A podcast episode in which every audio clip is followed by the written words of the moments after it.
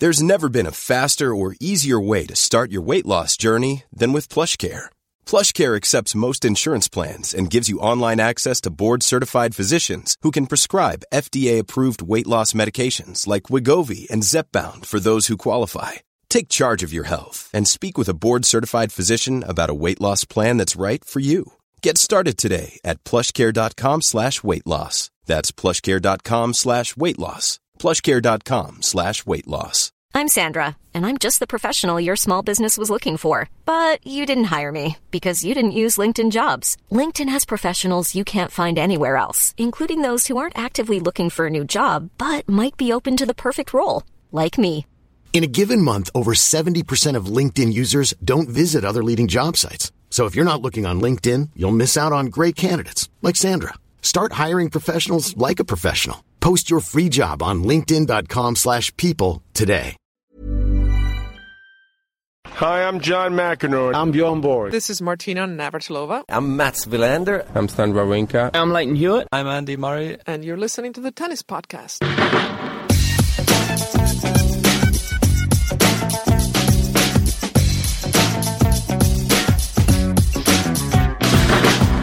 Hello, welcome to the Tennis Podcast brought to you in association with The Telegraph. Just moments ago, Johanna Konta won her first WTA title, beating Venus Williams in the final in Stanford. She did it the scenic route, 6 2 in the third set, and by my reckoning, that is the biggest title won by a British woman in more than 30 years. Quite fantastic performance from Konta to defeat the great Venus Williams, who was coming back at her strong. And Catherine Whitaker and myself are here to talk it over, and many things aside as well, because Catherine Whitaker is in Toronto and just about holding your eyelids open with matchsticks. Jet lagged, Catherine? Yeah, just just about. Yeah, let's let's get this show on the road, David, or you might be presenting it alone. The show's on the road. We're on air. Don't worry, we're actually on air right now. I tell you what, it's about one o'clock in the morning here in Great Britain as well, so I'm not far behind you. But anyway, Konta has kept spirits up, and as has Venus Williams, of course. I mean, every time I see her play, I still marvel at the fact that we even get to see Venus Williams playing at 36 years of age. And I have to say, though, from 7 5 4 1 down double break, I thought that was going to be a pretty routine win, and I tweeted as much, Catherine. I made a a, a minor fool of myself, uh, as opposed to, opposed to the uh, the normal major fool, uh, by saying. Although I, I stand by it, at the time it was a pretty uncompetitive match by that stage, and, and it looked as though she was on her way, Konta, to her first WTA title, and and that is how it looked. But she wobbled quite severely, and Venus Williams came back strongly. So to for Konta to get it done in the end, I thought was really a, an excellent performance. Yeah, well, on the subject of Venus Williams, she said in her speech, "I hope to see you next year." So uh, looks like we'll be seeing her.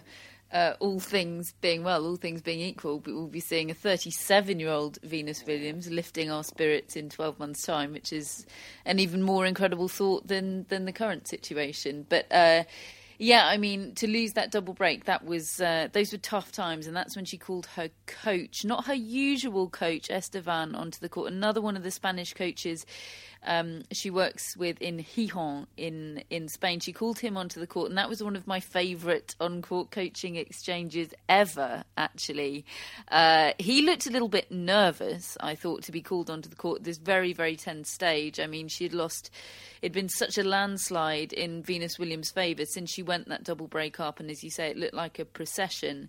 She really really needed to stem the tide, and actually she she ended up not being able to in that set, and uh, that that exchange with her coach didn't. Well, I mean, it didn't seem to harm things. As I say, things were already going in slightly the wrong direction by that point. But it was very interesting. He was trying to tell her to keep calm, to hold her nerve, essentially suggesting that you know it was mental reasons why she had lost her advantage, and she very, very pointedly said twice, "Is there anything tennis related uh, that you can give me at this moment in time?" As if to say, "Don't want any advice about staying calm." You know, is that response to you know when you're not calm, when you're angry. Sometimes the worst thing in the world is someone telling you to calm down. It was that sort of response. Um, and then she asked him several times, Do I need to be braver? And there seemed to be a slight language barrier there. And she just went, Oh, forget it and uh, and then got up, walked off to the back of the court, and promptly uh, lost the set, and did ever so well in light of that to come back as strongly as she did in the third set and to close it out because she went that double break up again. I think Venus had at least two, possibly three break back points in that game, and boy, were the nerves showing. There were a couple of absolute stinkers uh, from Jo Konta in that game. A drop shot, the like of which I play all the time, and a, and a really nervy Yeah, no, it wasn't volley. that bad. It, it really wasn't. and a really nervy volley. And she, I mean, her arm must have felt like lead, and she did brilliantly well. And uh, I'm really happy for her. And it's so, you know, it, following her progress this week. I I just sort of assumed with Jo Konta's new status in the world, I hadn't thought about the fact that she hadn't won a title, that won a WTA Tour title, or even reached a final. It just you just sort of think players within the top twenty have done that, and actually I think she's the highest ranked player that hadn't in the WTA rankings that hadn't won a title, let alone reached a final. I suspect she was. Uh, the highest ranked player by quite some way uh, to not have reached a final. So this is a really big deal for her, and, and she should be a player that's winning titles. I, I- think as well, it's the it's the sheer speed with which she has done this that takes us all by surprise. Because you're quite right. I mean, she she is quite uh, an older player to to be winning her first title, and, and obviously highly ranked. Now she's going to be 14 in the world when the the rankings are released later today. Uh, to have not won a title, but if you go back 12 months, she was playing ITF tournaments. She was ranked outside the world's top 100. She was in that incredible winning streak that got her into the qualies of the US Open in form. She ended up going and beating Muguruza and Petkovic uh, along her way, and that was really the launch pad for what we're seeing now. I mean, she's had a bit of a wobble of late, and uh, had a, a decent run in Eastbourne, but not so many other good results on the clay and on the grass aside from that. But this was the Konta of Australia. This was the Konta of, of the US hard court season last year, and here she is now. I mean, she's going to be ninth in the in the race to Singapore, effectively eighth if you discount Victoria Azarenka. It is not inconceivable that she might end up in Singapore at the WTA finals, and on this particular surface, she looks a match for most players. I know that Stanford, although it was a Premier level of uh, event, it doesn't have the strongest field in the world. But when Konta plays her best tennis, she is a match for, for, for but a handful, I would say. I mean, if she could even give the top players a match, but she can beat the majority now. And I- I did find it interesting, though, that wobble she had at 4 1 in the second set, because it, it was just a reminder that no matter how many processes you try to put in place to, to keep the nerves at bay, the reality can sink in. Oh my goodness, I'm that I'm so close. I'm so close to doing something I've never done before. And we saw it yesterday actually in the in the semi-finals against uh, who she was beating handily, 6-4, 6-2. She eventually won that, and yet her celebration at the end of end of that was as though she just won a nail-biting win. She she screamed, shook her fists. You can see how much it means to her, and and I think this is another significant step in her progress, just because she she's won one that and done something she'd never done before. Yeah, well, a reminder also of just what an absurdly mental game it is. You know, when she was asking her coach there on the court, "Do I need to be braver?" It almost, you know, I could, I, I think it was a language, a slight language barrier why that question wasn't computing with her coach. But also, I mean, it was a, was a slightly ridiculous question. I mean, there, there, she wasn't doing anything differently. She wasn't a less good tennis player than she was when she raced to the four-one lead. She just got the yips a bit, and and the mental side of things has got to her. You know, yes, she she has made some some interesting remarks in commentary about a few technical changes she's made to her game uh, since that that have prompted that amazing rise up the rankings. But this is marginal. This is the marginal gains within the marginal gains. You know, it's mostly, I would say, the mental side of things. I suspect, you know, those those slight tweaks she's made technically to her game have given her more confidence in it, and that then feeds into greater mental strength and all the rest of it. But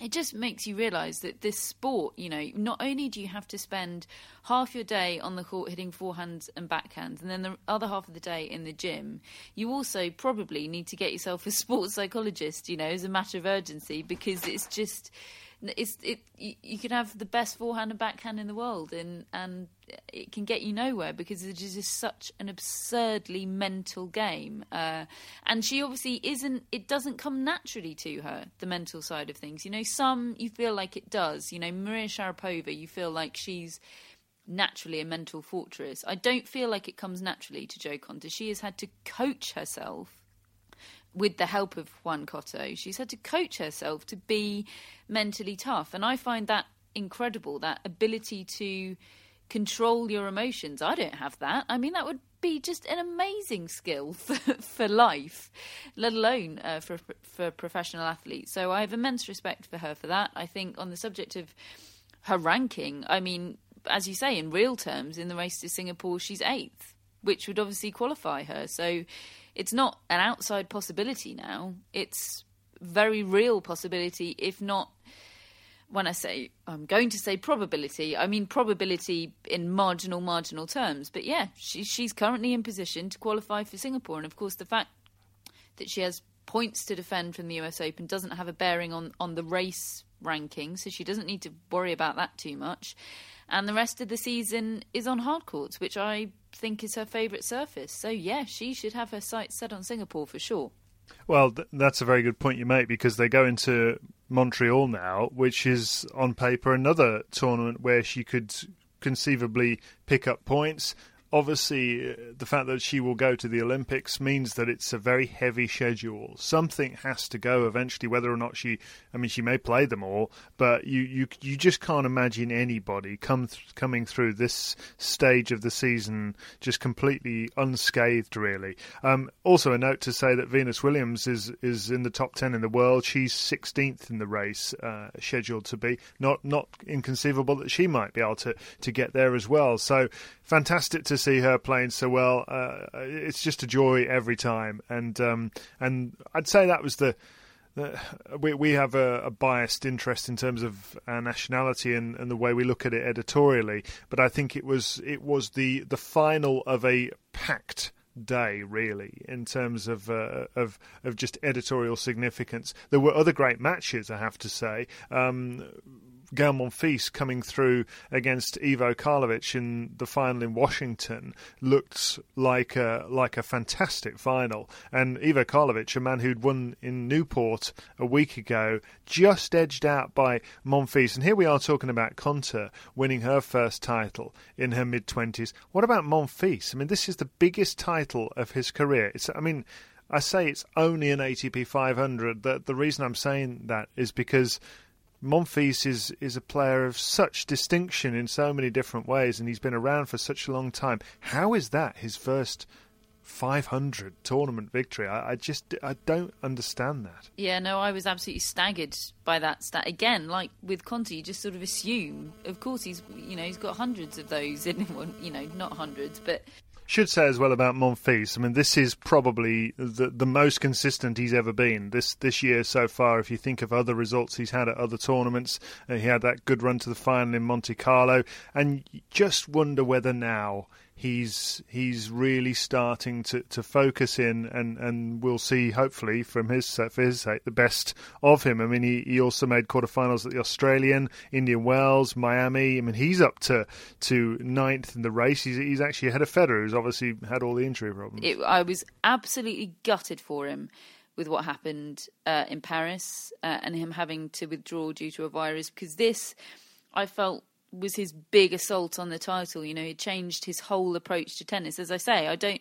He won't talk about what exactly he's doing differently. Whether it's just a completely mental thing, whether it's a Jo Konta style bringing someone new into the team, I don't know. But there is no doubt that this is a different Gael Monfils this year. And what happened uh, earlier on in the summer was incredibly unfortunate in light of that. But if if he is pulling himself together now physically, I think with the new mental Gael Monfils he could be a challenger. He could be. He could be. It's it's it's another one of those sort of stories going under the radar a little bit that that it would be interesting to follow if he can keep it going. Other winners uh, today, and I mean, it has been an extraordinary uh, week in tennis because of the Olympics. So many events are being played at the same time. We've actually had six different cities ho- hosting tennis tournaments this this weekend in the on the WTA and ATP calendars. In Båstad, Laura Siegemund, who we saw do so well in Stuttgart earlier this year, she won the title. She's always good fun to watch. In Gstaad, Feliciano Lopez talking about 30 somethings. He's in his mid 30s as well. Feliciano Lopez winning the title there. Kitzbühel, I like this one. Paolo Lorenzi won the title, having sa- having had 13 match points in the semi finals against, uh, I think it's Gerald Melzer, isn't it? Or Jürgen, Jürgen Melzer's younger brother? I think it is, anyway. Um, and I think that makes him the f- oldest ever first time tour title winner, Lorenzi, I believe, while we're on the subject of age. Yeah, I mean, crikey, if I win one, Catherine, tell you, all all records are off. I think I think that record's probably safe. Uh, and in Umag in Croatia, a, a place that, uh, that I, I like very much. I went to that tournament a few times. Fabio Fognini won the title there, and if he's not suited to Umag, nobody is. I, I can't imagine somebody who's more suited to it. Play starts at five thirty in the afternoon uh, because of the heat, and, and they love players like uh, Fabio Fognini in that wonderful Croatian city over there. Uh, Washington also uh, hosted the women's title as well as the men's, uh, the women's uh, tournament there. And I think, I'm trying to work out whether the matches have actually finished there. Yes, they have. Yanina Wickmayer beating Lauren Davis 6 4, 6 2. So that just about wraps up the weekend. It has been a, a cracking uh, day of tennis uh, all over the world. And Catherine, you are already making. Um, previews for, for, for the next tournament, the big ATP Masters 1000 tournament in Toronto. What's it like over there? It's blooming hot, David, is what it is. It's uh, it's very very nice. Uh, it's my first time in Toronto. I of course did Montreal last year. The event switching between men's and women's uh, each year, alternating. Um, I very much like Canada. Um, they're brilliant attitude towards tennis. They really embrace it. I mean, yes, the draw this year has been hit by the Olympics, the scheduling. Or you know, it, it's just a weird year, isn't it? Olympic years always are, and it is a terrible shame that they don't have defending champion Andy Murray and they don't have Roger Federer and, and they don't have Stan Wawrinka. But you know, they they're very uh, they're very uh, circumspect about it, I suppose, and very, very positive and excited about the tournament nonetheless. You know, some some tournaments would be completely devastated by that, I think, and actually, um, there's there's tons there's tons for them to be excited about. I mean, look, they've got the Wimbledon finalist Milos Raonic turning up here. I mean, that's that's pretty great. Everybody seems very, very excited about that. There's there's sort of weirdly there's almost more hype than usual about Novak Djokovic because of what happened at Wimbledon, because we haven't seen him since, because there is, I suppose, the tiniest question mark over him in the way that there hasn't been for 18 months and more. So that's that's an exciting narrative. You know, there's plenty going on. There's plenty to look forward to this week. The, the look, the withdrawals are a shame, uh, undoubtedly. I mean, I, I, heard earlier that there's not a single Spanish player in the draw here in Toronto, which is unbelievable. How, how given the depth, given the number of Spaniards populating the world's top 50, how can that be? But uh, yeah, just a, a, sign of the withdrawals that there have been. But I, I still, I still feel like it's going to be a very strong event somehow. It's interesting you should say about the, the, the attitudes in Toronto. It's an event I, I, have done just once, uh, six years ago, and we had uh, the, pretty much the ultimate semi-final lineup. In that I remember it was the first time that Murray, maybe the only time, he, he beat Nadal and then Federer back to back in the semis and the final to win the title six years ago. Andy Murray, and but what I what I remember about the event as much as that is is the, the drivers at the tournament just they were so happy to, to have tennis in town. They were they were interested. They wanted to talk to everybody. I, I remember sharing a, a, car with an umpire, and they were just they were just interrogating the umpire for stories. Just they just loved the the sport and the fact that the circus comes to town. And um, I, I, I, can well imagine that they, they wouldn't care less, frankly, the locals about who's playing as long as there's a, there's a good event on. But I mean, well, you, you can thank me later, David. But I'm going to provide you with the best segue in radio now because. Uh, my driver uh, last night picking me up from the airport, Ivo, a lovely Bulgarian man, broke the news to me of Grigor Dimitrov's new coaching relationship with Danny Vallverdu. He checked that, that we were off the record because I, I, I, told him I was a, a, a tennis a broadcaster. He said, "Oh, we off the record." He said, "Oh, well, I, I." He told me he was Bulgarian. I said, "Oh, you a Dimitrov fan?" He said, "Yes." I picked him up from the airport earlier, and he was with Mister Vallverdu. So that was how I heard the news from my driver Ivo. But you've just broken that embargo now, have you? Well, I heard that he, he confirmed it in press yesterday, so we're all good. Oh, okay. So you just got a bit of a, a sneak preview. Or what do you think about that uh, that alliance, Grigor Dimitrov and Danny Vallverdu? What do you think that will lead to? Uh, goodness me. I don't know. I, I mean, it's not it's not making me go, yes, this is the one. This is the person that's going to turn things around for you, Grigor. Who or he what could... would? Well, well, that's that's the thing. You know, I'm not going to slag off the choice because I don't have an answer. I don't know who would. I mean, I suspect perhaps he needs a Lendl type. Uh, but you know, there's only one. There's only one Lendl, and you know, but I'm not sure there are any. then there are any uh, people remotely like Lendl out there. Uh, so I just don't know. I mean, it's a funny one, Vallverdu, because he was sort of, you know, Andy Murray's friend, come hitting partner. So he hadn't, didn't, wasn't really designated as a coach, and then he was taken on by Berdych uh, after splitting with Murray as a coach, as the head coach, which you know, massive promotion, I would say, and and rumours about that appointment were that Vallverdu was appointed because he could provide a sort of a main line to Ivan Lendl. You know, it was widely reported. Everybody seemed to, to know that Lendl, that, that Berdych had wanted to work with Lendl. Lendl wasn't up for it, so he went with Vallverdu, sort of the next best thing, hoping that he could provide a sort of a back road to uh, to Ivan Lendl because those um, two get on so well. Well, exactly. Um, so and, and then Vallverdu was then with Del Potro at Wimbledon. That was never announced as a formal thing, but they were definitely on the practice court together a lot of the time, uh, from what I could see. Um, so it's, I mean, it's a bit like you know, I, I suppose that's how it happened. You know, Jaap Stam was assistant coach at Ajax, and now he's head coach at Reading. But then Jaap Stam had a had a very distinguished playing career, which, with all due respect, Danny Vallverdu didn't. So, I mean, it's a big job, is what I'm saying. It's a big, big job. But then coaching Thomas Berdych was a big job, and, and for a while there, it went really well. It didn't didn't end very well. Um, I, I, just, I mean, I, I think this is, with the exception possibly of Kyrgios, the the toughest coaching gig in tennis, uh, and I don't know that it's the wrong appointment. I'm certainly not going to be so bold as to say that, but it's certainly not an appointment which made me think, yes, Grigor, this is going to turn things around for you. Uh, side note: How have I missed that Jaap Stam is the coach of Reading? We've all been blindsided by the news, David. Yeah, get used to it. It's a brave new world. This is absolutely news to me. Anyway, uh, uh, breaking news on the tennis podcast, but only for me apparently. Um, anyway, uh, just a, a, note as well. I noticed that uh, Grigor Dimitrov and Juan.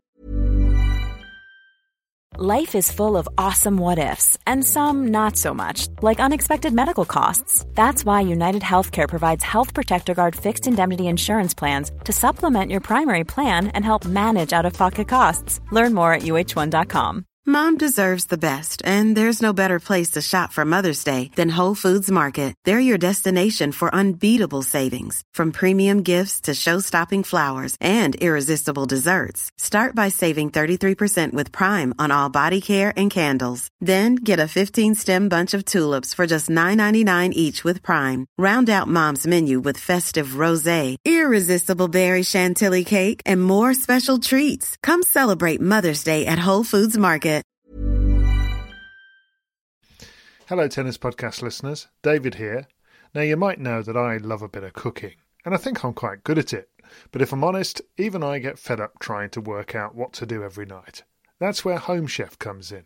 Being able to put together a delicious meal without the long prep and the cook times, well, that's pretty cool. Home Chef provides fresh ingredients and chef designed recipes conveniently delivered to your doorstep to simplify your cooking experience. They have over 30 options a week and serve a variety of dietary needs, so you don't have to worry about what to make ahead of time. Not only is it convenient, but it's economical too. Home Chef customers save an average of $86 per month on groceries. Now, for a limited time, Home Chef is offering Tennis Podcast listeners 18 free meals plus free dessert for life, and of course, free shipping on your very first box. Go to homechef.com slash tennis. That's homechef.com slash tennis for 18 free meals and free dessert for life. You heard it right. Martin Del Potro are both represented by the same agent.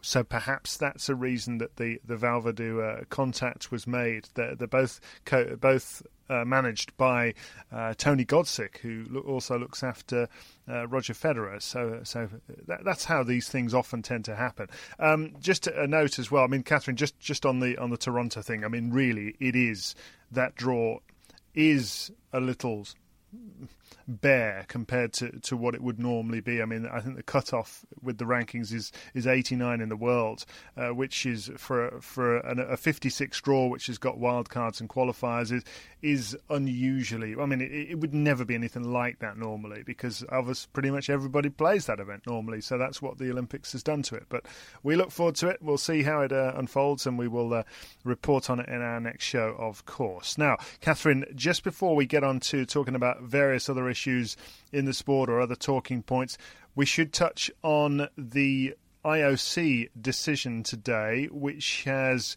basically given Russian tennis players a, a, bit of a reprieve, certainly in terms of in Russian athletes in general, by giving the power to the, the federation of the sport concerned to to make their own recommendation as to whether they can play in the Olympics or not. That's been given to the ITF, and the ITF have ruled that the seven players chosen to represent Russia have all been sufficiently tested over the last few years, and as such, they're quite happy for them to play in the Olympics. So, sighs of relief all round. I noticed that uh, Svetlana Kuznetsova was very quick to, to go on Twitter today and, and just clearly voice how, how excited she's going to be about it. And it's an interesting one, isn't it? Because you you feel I certainly feel on one level that a stand needs to be taken, but at the same time, the collateral damage of denying players that have have apparently done zero wrong should not be the case either. So it's it, it feels a bit a bit unsatisfactory all round. But for those particular players, I'm I'm pleased. Yeah, I'm pleased for the players. It's, it, I agree, it's a really, really tricky one. Personally, although it wouldn't be a satisfactory solution either. Personally, I would prefer the zero tolerant, tolerance approach. I think where federations are implicated in the way that that that Russian, the, well, I mean, the Russian sporting ministry has been. I mean, yes, I know the report was only into uh, the Winter Olympics in Sochi, and there is absolutely no suggestion that it extends to, to tennis in any way. I'm not talking about tennis. I just think, you know, once it gets to that stage and federations and ministries are implicated, personally, I think that a, an incredibly strong zero tolerance message needs to be sent. And yes, that would unfairly punish some individual athletes, a lot of them tennis players, but I mean, I suppose it's very easy for me to say, and I completely understand why Svetlana Kuznetsova, for one, would disagree. For me, that would be a price worth paying because the stakes, you know, the integrity of sport in general, the stakes are just so high. But for the individuals, um, I think it's good. I, you know, I, I complete. I read the ITF statement. I completely understand that they have confidence in um, the uh, testing system which exists in tennis, so there's no reason uh, to doubt the integrity of those individuals. So uh, either solution would be unsatisfactory. This one is better for individuals, but for me, in the overall picture, sits slightly less easily. But you know, it's not like if the decision had gone the other way, I'd be rejoicing. Um, it's just a it's an unhappy situation which has no easy answers. No, indeed. So, other talking points today here on the Tennis Podcast. Uh, Goran Ivanisevic and Marin Cilic are no more as a coaching partnership, Catherine Whitaker. I don't know about you, but I know we had Goran Ivanisevic as a, as a guest, as an interviewee. Uh, I think basically his only interview straight after um, Cilic lost to Federer after being two sets up at Wimbledon. And we know how defeated he sounded, how desperately upset and disappointed he was, Goran. But this one took us by surprise. Certainly, I certainly me by surprise. Yeah, it really took me by surprise as well. I mean, no doubt there's a there's a story there. Whether we'll ever hear it, I I don't know. Um, I mean, we know Goran. We know he's such a unique and complex character. There could be any number of explanations, any number of reasons why this has come to pass. I'm sure it has a lot to do with Cilic as well. Where the balance lies of who it has more to do with, I don't know. I'm quite sure there's there's more of a story to it. I just I can't even speculate about what that might be, sadly, because it could be any it could be a million things. Knowing knowing knowing Goran the way we do, and, and it's it's a shame, I think, and things. I mean, yes, he lost that match to Federer, but you know things. Let's face it, we're going really, really well. I mean, the kind of tennis he was playing, I don't see how Goran could not have been happy with that, and Cilic can not have been happy about how he was playing, and and just generally. The policy and the tactics and, and the way things were going seemed to be in an upward curve, you know, back towards summer 2014 form. So, in that respect, it's it's a surprise, you know, whether it has something to do with scheduling, you know, all these super coaching relationships do at some point seem to hit a slightly sticky wicket with regards to scheduling and Goran like well, again, almost all the other super coaches has a lot of irons in the fire. He has a lot of his own personal commitments. So whether that's a factor or not, I don't know. Certainly could be, but you know, I just I'm I'm sorry listeners. I've got nothing no inside scoop to add because I just don't know. It, it's a weird one. Well, up your game, Catherine Whitaker. Uh, I, I, well, I, I, had a little exchange with Goran uh, in which I tried to get some sort of information out of him, and uh, he just did a series of emojis, which frankly I didn't understand. So um, I, am none the wiser. But there we are. Um, so what I would say, Catherine, looking at their their record together, I, I, think it, it was overall, I mean, it was a resounding success, wasn't it? I, will never forget that interview we did with Tim Henman at the end of uh, 2014, in which I, I, offered Tim Henman a swap of careers with Marin Cilic, given that Tim had been top five in the world and reached all these semi-finals. And I said, "Would you change for Marin's one Grand Slam?" And he said, "In a heartbeat." And I think that that is yet again Goran Ivanisevic having a big impact on on Tim Henman, but certainly on uh, on on Marin Cilic, and um, and you know he's shown what he can do. Whether I wonder whether we'll ever see Goran the coach again. I mean, the the thing for me is that. I think it would take a certain kind of player for him to want to coach, but at the same time, I can't really imagine Goran Ivanisevic not on the circuit now because he just seems to have enjoyed it so much over the last three years. Yeah, that's the thing. He is absolute. I described him as a pig in muck, didn't I? Being back on tour. I mean, he's just loved being back on tour. But then with Marin Cilic, I don't. He didn't go out there, you know, like it sounds like Richard Krajicek did, saying, "I want to be a coach who wants me."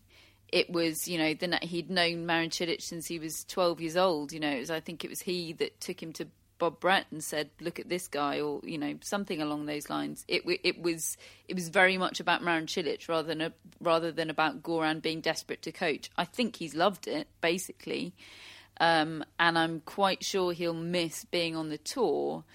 But uh, I think it's going to have to be a very um, a unique mesh of personalities if he is to find another another person to work with. But then, having said that, as much as he does have that bond with Marin Cilic, they are not similar people, are they? I mean, we you know we don't know Marin Cilic like we know Goran, but they certainly don't strike me as similar characters at all. No, not in any way. I mean, Marin is Marin is a pretty quiet, softly spoken, very nice fella, but but not this sort of extrovert and character that, that Goran is. But still they meshed as a as a combination and and yeah I think it's a bit of a shame but there we are um, maybe we'll find out why eventually now we were talking about Dimitrov earlier. He didn't last long in Washington, Catherine. He lost to his first match, basically. Um, lasted to his first match and lost it against Dan Evans of Great Britain, who's now um, in the 70s in the world and, and had two fantastic wins in a row against Benjamin Becker and then against uh, Dimitrov, both in straight sets before eventually getting knocked out by Jack Sock. But isn't it interesting, having talked about Johanna Konta, on a sort of on a lesser scale, we're seeing the same. We we talked about Kyle Edmund last week. Now we're talking about Dan Evans. These are British players who are now tour players, and really there is no reason why they shouldn't continue as tour players. And it's just, I mean, from a British standpoint, it is something we've been sadly lacking for for basically my, the majority of my life. Certainly, in the time that I've been involved in tennis that aside from Tim Henman and Greg Rusedski and and uh, Anne Keothavong and Elena Baltacha and uh, and and then Andy Murray, it's it's it's just not really happened. Heather Watson's managed to do it, but to, to have this group of players that are just on the circuit week in week out, I mean, it's it's what the country's been crying out for. I remember this feeling when Anne Keothavong and Elena Baltacha, at very similar times in their careers, suddenly made that incredible run and both got into the world's top 50. We'd been so used to seeing them get wildcards at Wimbledon, occasionally pop up in qualifying or qualify somewhere else in the world. And that basically being what we see of them throughout the year and the rest of the time, them being out there uh, on the ITF circuit. And then suddenly they made the, these incredible runs into the top 50 and they were getting in main draws everywhere and they were just as you say tour players and it was i mean it was just such a it it felt such a bonus and a surprise just to see them you know in main tour main draw events and that's what we've got now and it does feel really unusual for Brits. Non-Brits listening to this podcast are probably thinking, "What what are you talking about?" But it really, really is unusual. You know, I always my dad and I always used to say Tim Henman would have been a brilliant British number two. You know, uh, perhaps doing a bit of a disservice. He got to number four in the world, but you know he didn't deserve all that pressure of being, you know, all the expectation that he had was only because we didn't have anyone else at the time. you know, it was all on him. Yes, there was Greg, but in terms of right there at the top, that's the only reason he had all of that pressure. You know, he was a fantastic consistent tour player. And that takes a hell of a lot to be a fantastic, consistent tour player. And yeah, I mean, Dan Evans doesn't have the consistent yet, but he's got the tour bit. So just stick at it, Dan. And uh, yeah, it's great to see him there. And he really looks like he belongs, doesn't he? I mean, seeing him against Dimitrov was amazing. He he just he completely belonged. It was such aggressive tennis, wasn't it? He just he was bossing it. He he was owning the court like you know, like he'd been there all his life. Like proper players do at that level. I mean, there, there was none of this sort of oh, isn't this nice? And I'll put, play my little game and you know perform creditably and then leave. No, he just he stood up and he took him on and he took him out. So um, I, would I'd love to see him do more of that because I, I enjoy watching him play and um, and yeah, good good for him. Let's see what he what he does next. Now, Catherine, last couple of things. This is what you've been waiting for, isn't it, Catherine? We're going to have pole vault. You can't wait, can you? Are we going to have pole vault though? What do you mean? Are we? What do you mean? Uh, I mean uh, as it has not been ratified as an official podcast segment. I, I actually have my own new podcast segment to introduce, if uh, if that's how things roll now, David. No, not not interested in that. I mean, pole no, vault is, yeah, is no, organic. I'd like I'd see. like you to, I'd like you to hear about it. In fact, I have to give a bit of credit to someone called Philip who emailed me this week to make this suggestion. Many, many thanks, Philip, because it's one of the best emails I've ever received. Philip, don't listen anymore. We're not. He suggested I introduce my own new segment called drumroll please, pole axed, which is just simply the removal of the pole vault segment from the show. No, we're not having that. It's happened. We're just happened. That. No. No. Right, pole Good vault, name, everybody. Though, pole vault. Name. Pole axed. You know more. You are pole axed. And uh, pole vault. Let's do that because, um, well, I'm, I'm just. Uh, Philip. Philip, go away, all right? Honestly, you know, you try to come up with a good segment, you come up with a good name, pole Yeah, vault. someone every- comes up with a better segment. That's just that's just how Yeah, but where's roll. it going, Catherine? Where's it going, poleaxed? Eh? It's not going anywhere, is it? See, there's no there's no future to it. It has it. You know, if you if you in, invoke poleaxed, it gets rid of my perfectly good segment, and then there's nothing left. What's next? Tennis podcast axed. There's just a normal podcast without any polls. That's what you're left with, which is which is just fine, David. It's just fine. All right, fine, okay. Well, we won't have any pole vault then. Brilliant. Ah, sorry, everybody. I know you're all really looking forward to that, but um, Catherine's poleaxed it. Um, so let's do uh, live tennis, live score tennis stories. Hashtag live score tennis stories, which is something that I put out on Twitter. Am I allowed to have that? Yeah, go on then. Okay, right. So this was this was um, born of the uh, the realization that I was I was watching Dan Evans's match or following Dan Evans's match against Jack Sock exclusively on live scores because there was no television coverage whatsoever, and um, and it, it got me thinking as as the scores were just sort of ticking over, and I'm I'm basically trying to imagine what's happening based on on on the, the live scores ticking over. The matches that you have witnessed or that one has witnessed when only uh, having live scores available. So I put this out on Twitter, got some absolute corkers in. James Martin had to follow the 2008 Wimbledon final. Yes, that one, he says. Uh, li- this is the men's final between Nadal and Federer, the greatest match of all time. I only had the live scores available at work. My wife commentated the last few games on the phone for me. It was so painful. I mean, imagine that. Yeah, well, uh, uh, am I allowed to? Inter- my one was I uh, followed Nadal Soderling uh, in live scores uh, because I hadn't planned to be in for it because I just I just thought you know it was going to be a routine victory for Rafael Nadal. Had I known what had happened, I would have cancelled whatever it was I was doing that day, which wasn't particularly important or exciting. Uh, but in the end, it prevented me from watching it, and I, I've referenced it before on the podcast that I, I thought there was a, a mistake with the uh, I, th- I think it was a website rather than an app. I thought there was a mistake, and they they were getting the scores wrong, and they they were writing them the wrong way around. Uh, and this was before Twitter, so I couldn't sort of check Twitter to see whether you know hashtag Soderling was trending or something. Uh, and uh, it was it was extraordinary. It was extraordinary. The the moment of realization that oh no, they haven't got this wrong. This is actually what's happening, and I'm missing it for something neither important nor exciting.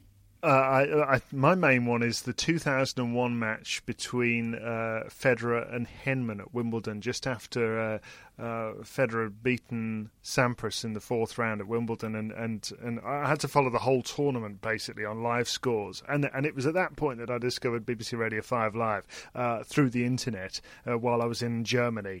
Not that I didn't know what what Five Live sounded like, but it was the first time I'd heard it through the internet overseas like that, and. Um, and and but most so most of the tournament I was following it on live scores and, and watching these enormous moments in in the context of Wimbledon just just via that medium is is is very strange indeed. Uh, we've got one here from Life is Like Tennis who says uh, the Fognini Nadal US Open 2015 match springs to mind. I was working in a call center and aud- audibly shrieked and I won't say this a swear word over the phone with a customer whilst watching live scoring, which I pers- personally enjoy. Political Rat, who says, uh, I was at a conference dinner trying to hide my agony while following live scores of Federer losing to Monfils in Monte Carlo in 2015. Um, we've got. Uh, uh, Sarah Garvey, who says Kerber against Doi in the Australian Open first round. Don't forget that was when Doi had a, a match point against Kerber, and Kerber went on to win the whole title. Uh, I was at university and just staring at my phone. I wasn't even writing anything down in my lessons. This is the problem, you know. It's just so intoxicating in the live scores. Uh, Craig Anderson was at a friend's wedding during the 2013 Miami final and spent three hours staring at his phone. Didn't go down too well, he says, with a, an emoji wearing sunglasses. Was Um, that the Murray Fer- Ferrer one? That's the one. Yes, absolutely. Oh, crikey, yeah. Yeah, That was an um, ordeal. And, uh, Uh, we'll, we'll we'll we'll have just just one more from, and there's loads of them here. In fact, we might have to have a couple more of these. Uh, Bella's Mortals says uh, Cincinnati 2014 Ferrer Kohlschreiber on a non-televised court. Ferrer won six seven seven six seven six, and I lost ten years of my life. Uh, CC Smooth says Venus against Kvitova at Wimbledon 2014. I couldn't watch because I was in a workshop, so I score watched. I was a wreck and then I was sick. I, I, love live scores.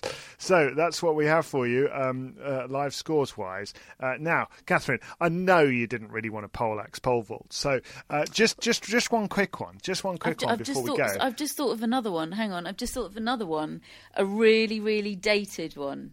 It's not quite well. It is live scoring, I suppose.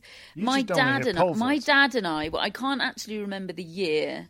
It would have been very early noughties. Maybe you can get the year from who was in the match. I watched my dad and I in, I think it was Dixon's uh, in Reading. That's an electrical watched- shop, everybody. Uh, if you're not in, from the UK, We watched Henman and Hewitt in, I think, the Indian Wells final in a Dixon's on Ceefax. that is a corker. Uh, so uh, we're, not going to let her interrupt pole anymore. It is back, and um, I asked on Twitter, "What about Johanna Konta for the WTA finals in Singapore? Will she make it? Will she not make it?" Catherine Whitaker. What do you think? Top eight get there, and uh, we know that Victoria Azarenka. Well, she's not going to be there, so um, chances chances are there for for Johanna Konta. Will she make it or not? I think she will get there as an alternate. I think she will go as an alternate and possibly end up playing because alternates usually the first alternate ends up playing at some point. I th- I think she'll finish ninth or tenth and go as an alternate. I think she'll get there. And uh, equally split are our listeners because we had hundreds of, of people voting in pole vault because it's such a popular feature. And the the verdict was 50 50, Catherine Whitaker. So it is really. Really close, as you can see, in terms of people's opinions. Uh, so it's going to be fascinating to see how she gets on over the next uh, a few weeks and months to come.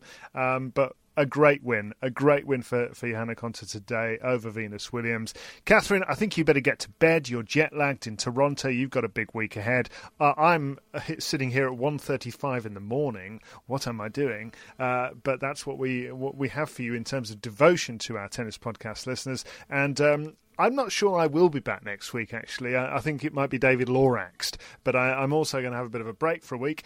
Uh, Catherine Whitaker will endeavour to try to get you a tennis podcast next week. If not, we'll be back in a couple of weeks. But for now, thanks for listening. We'll speak to you soon.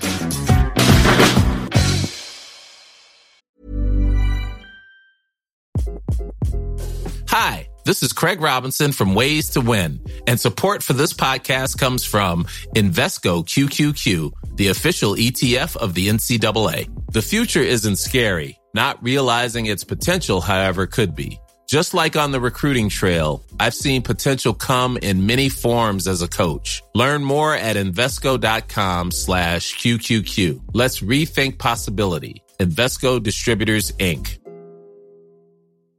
Mom deserves the best, and there's no better place to shop for Mother's Day than Whole Foods Market. They're your destination for unbeatable savings, from premium gifts to show-stopping flowers and irresistible desserts. Start by saving 33% with Prime on all body care and candles. Then get a 15-stem bunch of tulips for just $9.99 each with Prime. Round out Mom's menu with festive rosé, irresistible berry chantilly cake, and more special treats. Come celebrate Mother's Day at Whole Foods Market.